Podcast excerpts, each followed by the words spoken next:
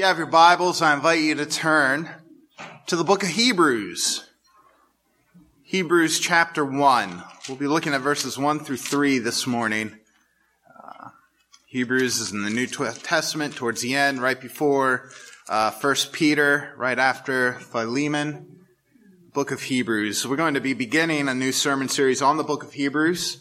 It's exciting for me. I've never preached a sermon series before, so um, I'm excited to do this. Um, let's begin by reading the Word of God this morning.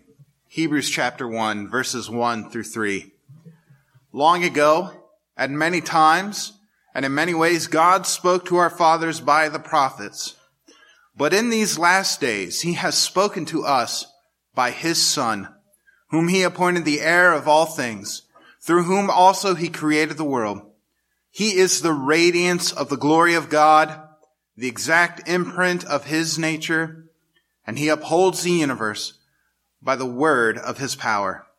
After making purification for sins, he sat down at the right hand of the majesty on high.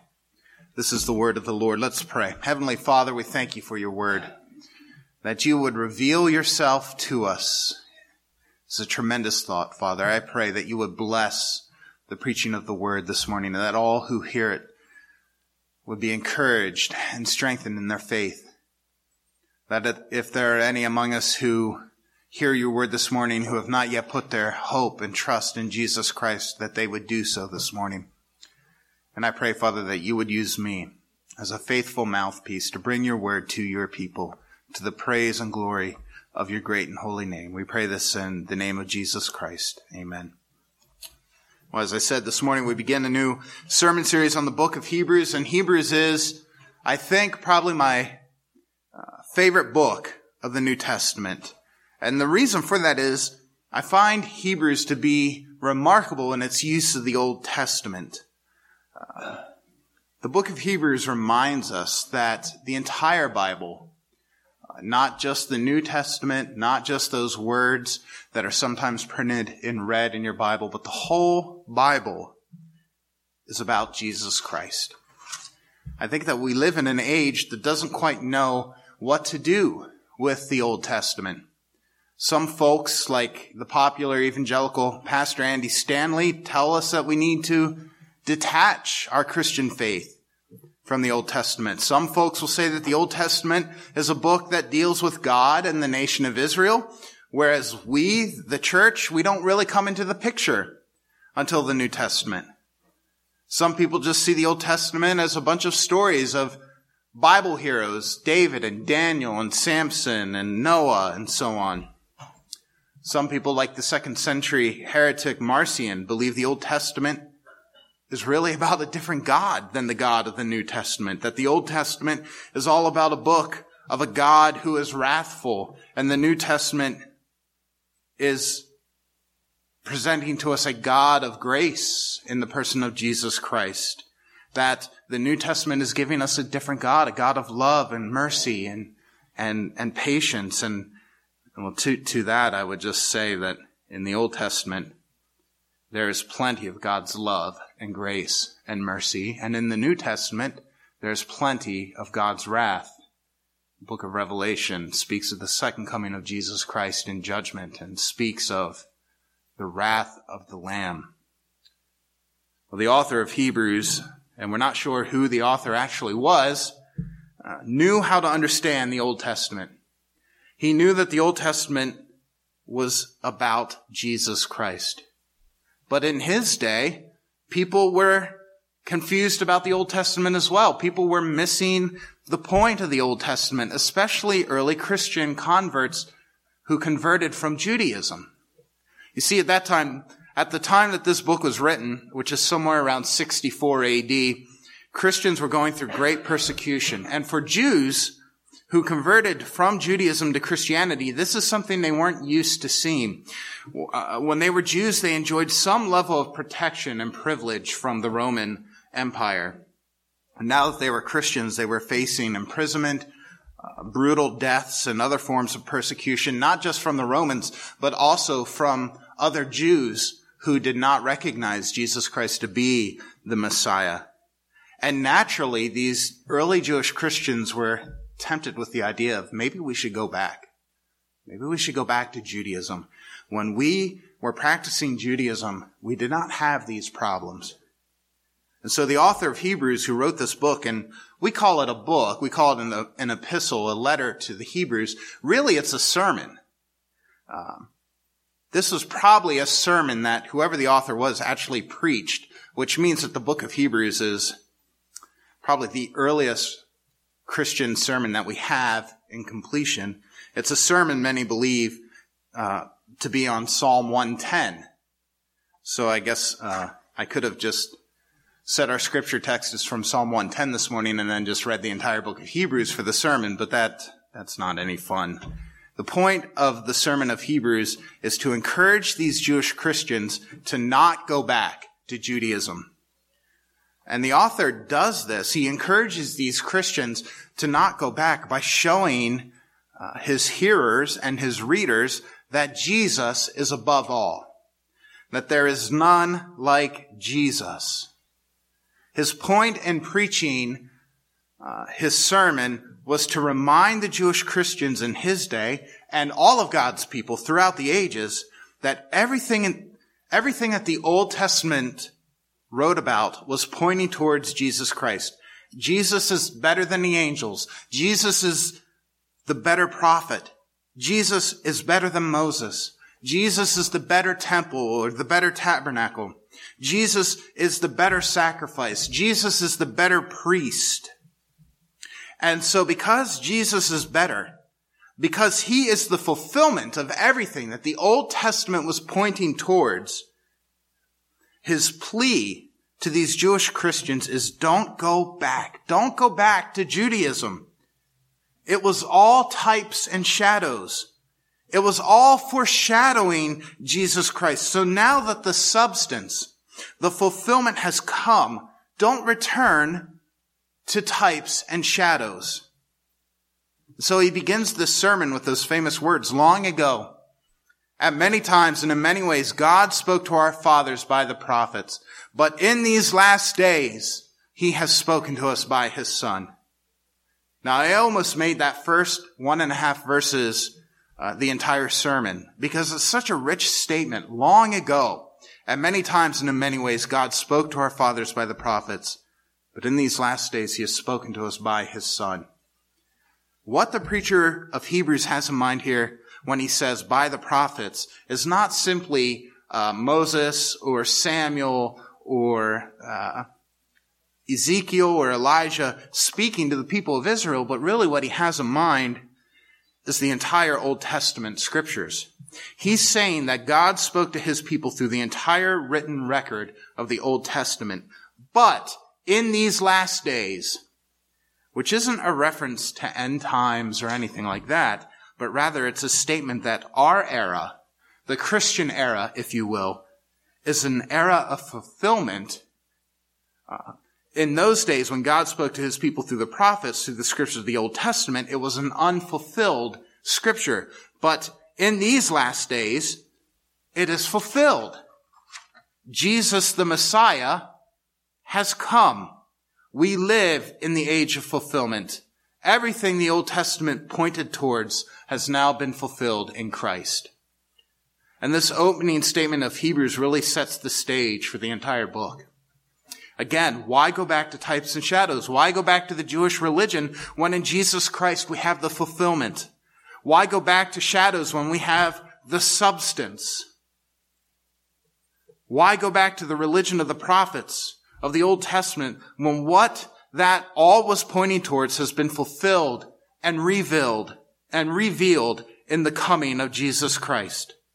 You know, it'd be like sitting down at a table in a restaurant and uh, this restaurant would have a picture of all the food in their menus, as many restaurants have. And you look at those pictures, and your mouth starts to water, and you start to really get the urge to eat some of this food. And the waiter or waitress comes, takes your order, and you're getting hungrier and hungrier. And then your food comes. And it looks even better than what the picture on the menu looked like. And, and when the food comes, you push it aside and you go back to staring at those pictures in the menu. You would rather have a picture, a foreshadowing, rather than the substance itself. And it doesn't make sense. And so the point of this opening statement is Christ is a better, a fuller revelation than what the prophets presented. Jesus is a fuller revelation than the whole of the Old Testament. Now that doesn't mean that we don't need the Old Testament. We do need it. It's the Word of God. Because the Old Testament gives us a background. It gives us a context in which we are to understand the work of Jesus Christ. How could we, for example, understand Christ's life of perfect obedience if we did not have the revelation of God's law given to us? How could we understand what it means that Christ is the better temple if we didn't have all the Old Testament writings concerning the temple? How could we understand Christ's sacrifice for sins on the cross if we did not have in the Old Testament detailed descriptions of the sacrificial system?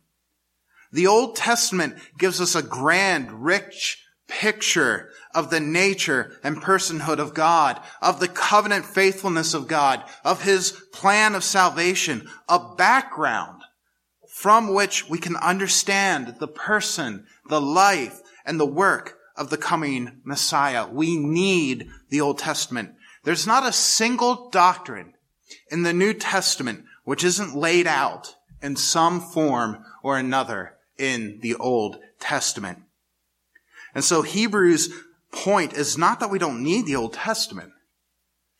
Rather, it's that in Jesus Christ we fully understand and grasp what the Old Testament is really about. St. Augustine, the fourth century church father, said it like this. The new is concealed in the old. And what he meant by that is that uh, in the New Testament, um, or what is in the New Testament is indeed there in the Old Testament, but it's hidden. It's veiled to some extent. And then Augustine goes on, the old is in the new revealed. Meaning that what is veiled, what is only shadows in the Old Testament is fully revealed in the New Testament in light of Jesus Christ. Here's the main idea, I think, of what the author of Hebrews is getting at with these first few verses. Jesus Christ, the eternal Son of God, is the complete and full revelation of the invisible God to us, his people. He is the image of the invisible God. If we are to see and know God, we only need to see and know Jesus Christ, the one who is supreme, the one who is over and above all things in heaven and earth, the one whom the Father has appointed heir over all things, the one whom through all things have been created. Jesus is the full revelation of God to us. And to drive this point home, the author of Hebrews says in verse three that Jesus is the radiance of the glory of God and the exact imprint of his nature. I want us to look at those two phrases the radiance of the glory of God, and the exact imprint of his nature. What does it mean that Jesus is the radiance of the glory of God? When, in, in Greek, the word radiance can have two different meanings. One, it can mean a shining brilliantly from a source of light, or it can mean a reflecting of a source of light. Do you see the difference between those two definitions. Shining brilliantly from a source or shining as in a reflection from a source. There are some Bible translations that do use the word reflection instead of radiance there. That Jesus is the reflection of the glory of God. And I think that is a, a terrible translation. Pastor Kent Hughes says there's a vast difference between the two words radiance and reflection as different as the function of our solar system's sun and moon. The moon reflects light, whereas the sun radiates light because it is its source. Jesus does not simply reflect God's glory, he is part of it.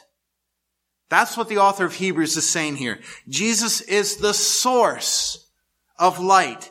He doesn't just reflect God's glory, He is the source of it. When we see Jesus Christ, we see the very glory of God Himself. I think in making this statement, the author might have had in mind Exodus 34. Exodus 34 is the story of Moses coming down the mountain with the tablets of the law. And um, Exodus 34 says that Moses did not know that the skin of his face shone because he had been talking with God. And it goes on to say that they actually had to put a veil over Moses' face until it stopped glowing. But what was Moses doing there?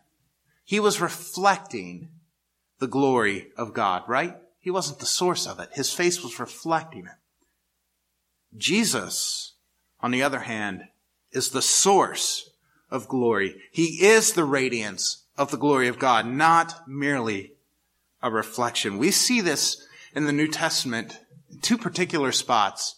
Uh, the first being the transfiguration. Remember when Jesus takes Peter and James and John up the mountain of transfiguration and his humanity is, is pulled back like like robes, and they see Jesus Christ in his glory as the eternal Son of God. Um, and and uh, they're astonished by what they see. And Peter wants to build a, a tent so they can live there, you know, on top of this mountain. Or in the beginning of the book of Revelation, John, uh, the, the the disciple John hears his voice called, and he turns around and he sees Jesus Christ in his glory. And he writes, I turned to see the voice that was speaking to me, and on turning I saw seven golden lampstands, and in the midst of the lampstands one like a son of man, clothed with a long robe and a golden sash around his chest. The hairs of his head were white, like white wool, like snow. His eyes were like a flame of fire. His feet were like burnished bronze refined in a furnace, and his voice was like the roar of many waters.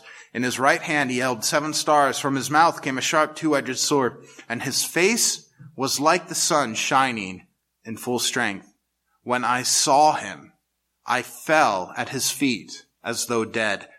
John saw the glory of God himself when he saw the glorified Jesus Christ there in the beginning of the book of Revelation. Jesus Christ is the full revelation of the glory of God. He is the radiance of the glory of God. The author of Hebrews also says Jesus is the exact imprint of his nature. And again, we want to ask, what does that mean? What does the author mean by this statement? The word imprint has an interesting history in Greek culture and literature. It was generally used in relation to the reproduction of coins. So metal was heated up and poured into a cast or a mold and then stamped with the image of usually an emperor. And so the author of Hebrews draws upon that imagery to say that Jesus Christ is the exact representation, not reproduction, but representation of God's being. The Son of God bears the very stamp of God's nature. He is the embodiment of God. God's full being, His full nature, all His glorious attributes, His glory, His holiness, His goodness, His mercy, His love, His grace, His justice, His wrath, His patience, His self-sufficiency, His omnipotence, all that God is, is made manifest in Jesus Christ so that it can be said that to see the Son is to see the Father. To know the Son is to know the Father. Jesus is the exact imprint of the nature of God. That word nature would become so essential to the early church as they were developing uh, Christian theology, particularly as they were wrestling with the very person of Jesus Christ as the God man.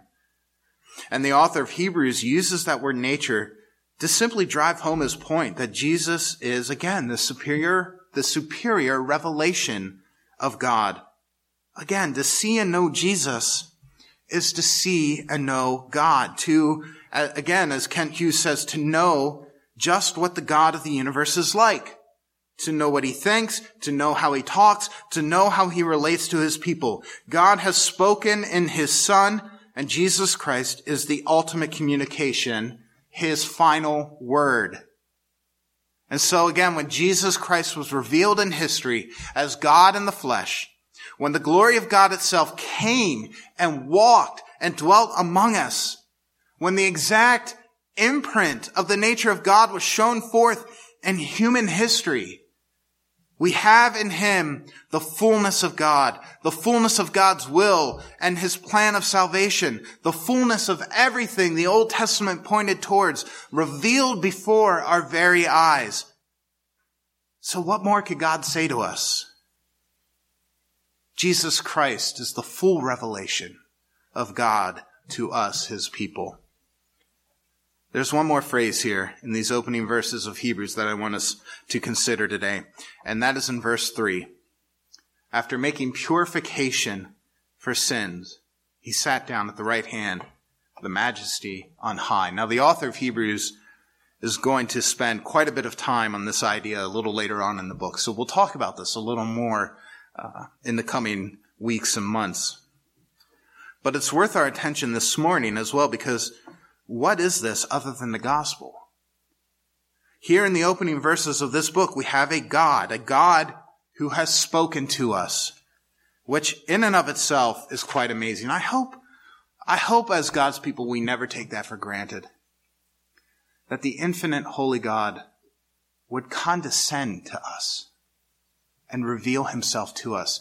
We are nothing more than creatures formed from dust the Holy God would make himself known to us, that he would speak to us, that in and of itself is amazing. The infinite God would reveal himself in real time and in real history, both in his written word, the Holy Scriptures, and in the Word incarnate, Jesus Christ.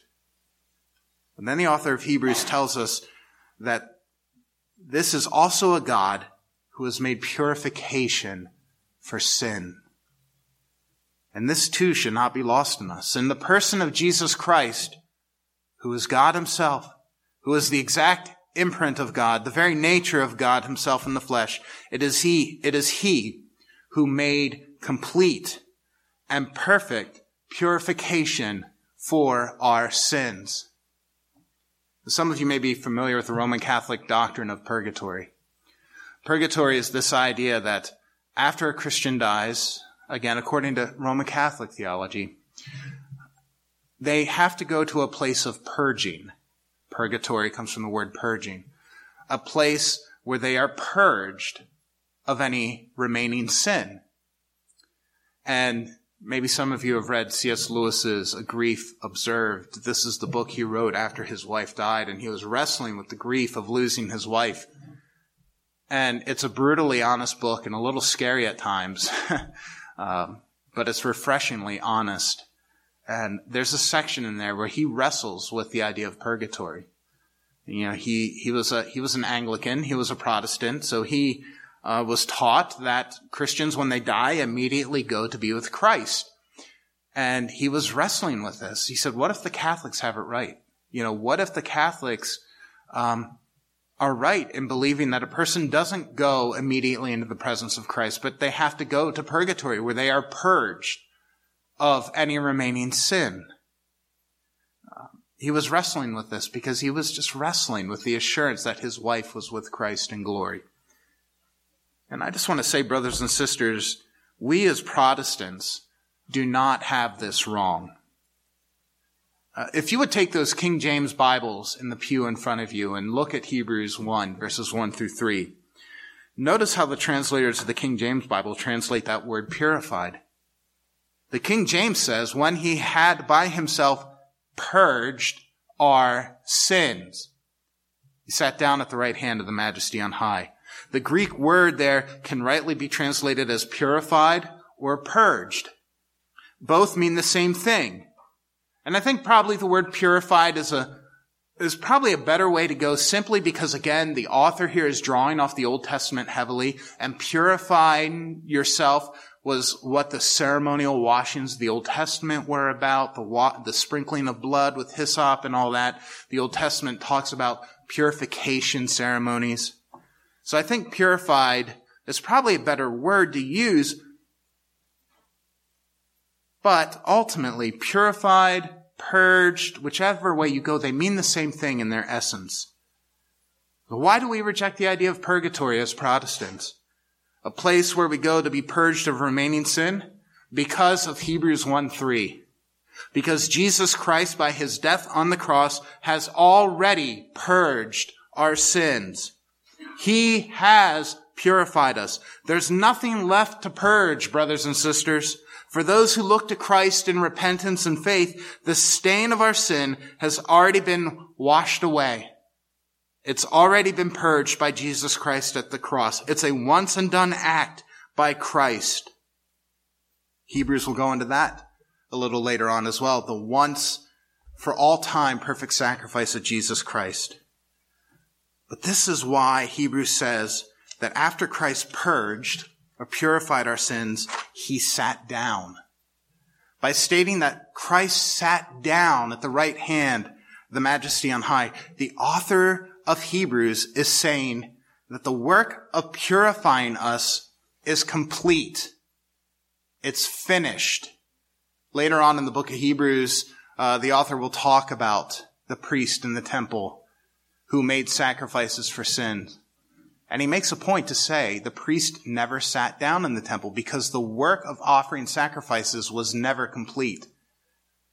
But after Christ made his sacrifice, he sat down. The work was finished. Do you want to have the assurance that you've been purified of all your sins? That you've been purged? Then simply look to Christ in faith and know that you have been purged that you have been purified, that you are, as we heard in last week's sermon, washed white as snow, because the word of God says here in Hebrews chapter 1 that Jesus has done it all for us already. And if Christ has done it, then we know that it's a complete and eternal work. Who, uh, we who are looking to Jesus in faith are washed clean, purged, purified forever. It's finished. Let me close with this. Most of us today, probably all of us, in fact, most definitely all of us, are not in the situation that the original audience of Hebrews was in. None of us are in that exact situation of being Jewish converts to Christianity now facing persecution uh, not like these Jewish Christians faced in the first century at least. But while our situation today in the 21st century uh, is a little different, I would venture to say that in many ways we are faced with, in its essence, the same temptation. What is the temptation they were faced with? The temptation to return, to go back, to return to our former lives, our former religions, if you will to abandon Christ, to abandon the true gospel. And this plays out in a variety of ways, particularly as our culture in the West is shifting into what has been called by many a post-Christian, really an anti-Christian culture. It's becoming less and less acceptable to be a biblical Christian in our day and age. Culture is increasingly hostile to historical biblical Christianity. They see it as intolerant as hateful, even crass. And it puts pressure on the church to abandon Christ, to go back, if you will, to who you were before the Holy Spirit raised you to new life in Jesus Christ. You know, maybe some of you came to Christ later on in life. And in coming to Christ, you experienced a major change in your lifestyle. Maybe you had to stop doing things you loved to do before because uh, you know that it does not glorify God. Maybe you had to, um, unfortunately, stop being around certain people because uh, they tempted you too often to go back, to turn away from Christ. And I'm sure for you, that draw is still there. It's something you probably have to wrestle and fight against day in and day out. The temptation to go back is always tugging at you. Maybe some of you have a particular sin that you've been battling, a sin that for so long has, has gripped you. You feel like, uh, you feel that draw to go back, to give in to its temptation, to give up your fight against that particular sin because the sin, the fight is just too hard. That's a temptation to go back, to turn away from Christ. This draw for us to go back plays out in so many ways, both in our personal lives as Christians and in our lives collectively as the church. And that's why the book of Hebrews is for us today.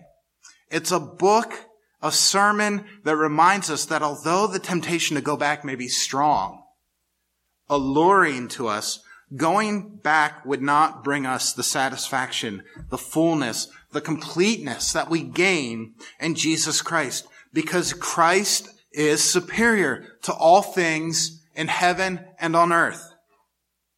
Jesus Christ is better. He is better than whatever is tempting us. And to know Him, to have fellowship with Him, to be united to Him is to be united to God Himself, is to know God Himself, is to have fellowship with God Himself. And so the plea that the author of Hebrews is do not go back.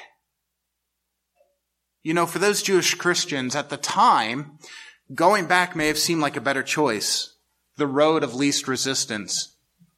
But if you know your history, you know just a few years later, 70 AD, Emperor Titus would seize the city of Jerusalem.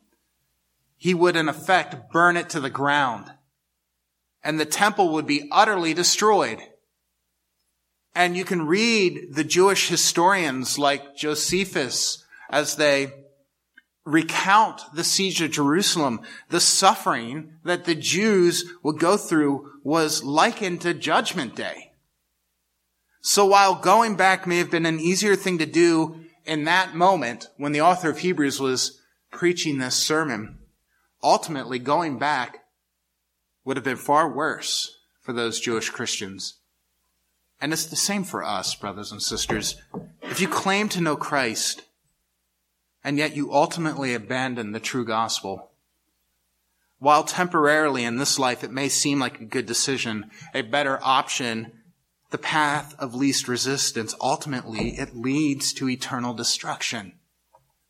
If we as the church go back, if we as the church abandon the gospel like so many churches have already, we may win the approval of culture, of the society around us, but ultimately it will cost us our souls.